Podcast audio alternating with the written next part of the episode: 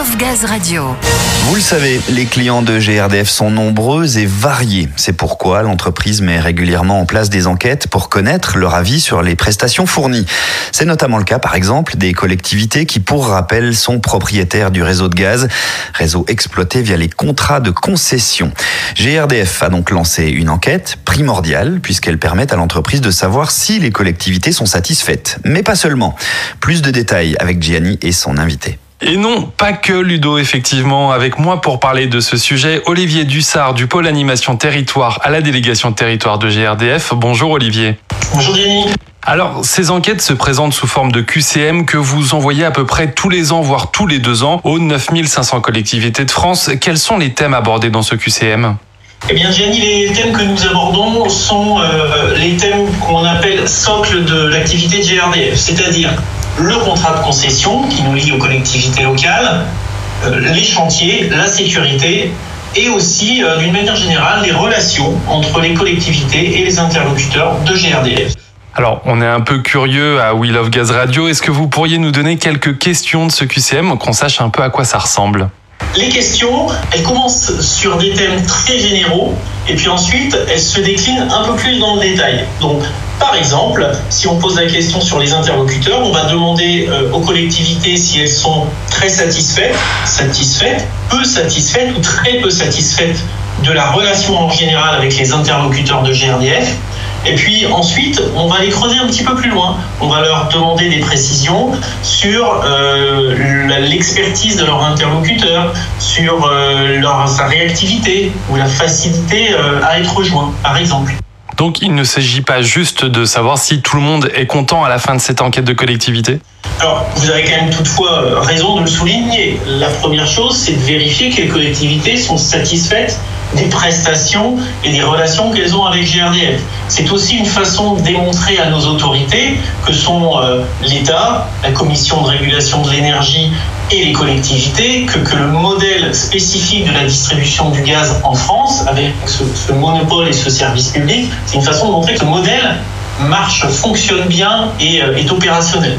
Mais vous avez raison, c'est pas uniquement ça on en profite aussi au travers de ces questions un peu plus précises et détaillées, au travers aussi des verbatims que nous laissent les collectivités euh, pour mieux définir nos axes de progrès et donc euh, établir des plans d'action et des corrections sur nos actions sur les différents thèmes que j'ai cités.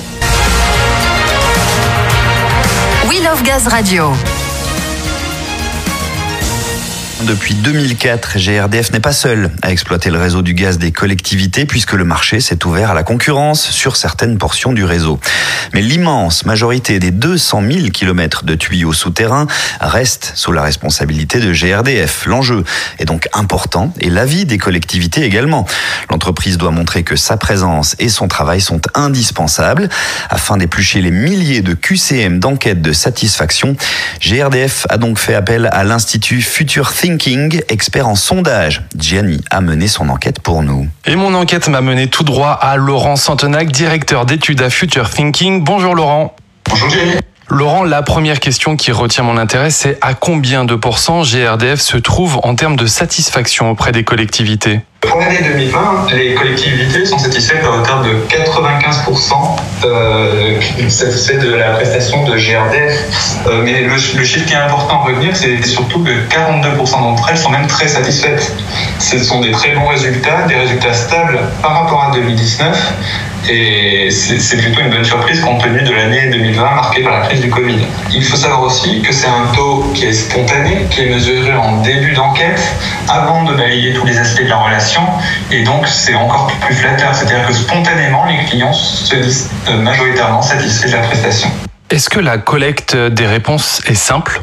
Alors la collecte des, des réponses, c'est jamais simple ou, difficile. C'est la résultante de plusieurs facteurs.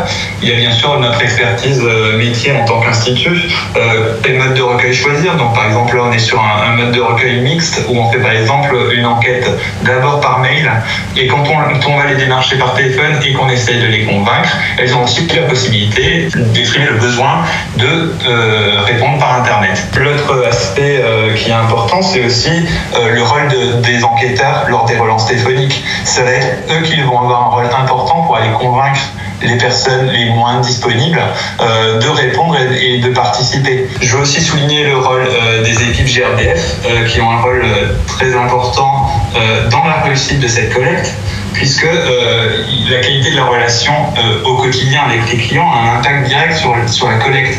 Si la qualité de la relation est bonne, comme c'est le cas là, euh, ben la, collecte va mieux se passer, ça va être moins difficile de solliciter et de mobiliser les, clients et les collectivités ici en l'occurrence. Il faut savoir aussi que GRDF a mis en place pour cette enquête euh, un mail de préalerte, c'est-à-dire qu'on alerte les clients en amont d'enquête pour leur dire qu'ils vont être interrogés, pour donner leur avis et euh, pour les remercier, on, on, partage une infographie avec eux pour restituer les principaux résultats et engagements de GRDF pour l'année à venir.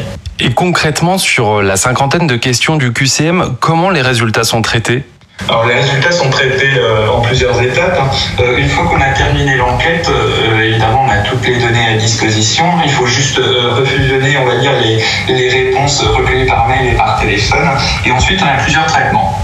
le premier, ça va être de garantir la représentativité de, de l'échantillon interrogé. C'est-à-dire qu'il faut qu'il soit représentatif de l'ensemble des collectivités françaises et en tout cas des collectivités qui travaillent avec GRDF pour que les résultats soient significatifs. Ça, on s'en assure en cours de terrain, mais on, s'en assure aussi systématiquement lors de la phase d'analyse.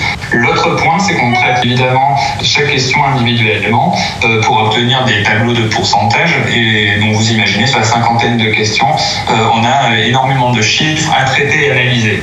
L'idée après, c'est vraiment d'aller faire ressortir les chiffres clés, les chiffres saillants, pour essayer de raconter une histoire claire, compréhensible, euh, synthétique et à disposer de résultats opérationnels à la fois pour les équipes sur le terrain, mais aussi pour les, les comité de direction.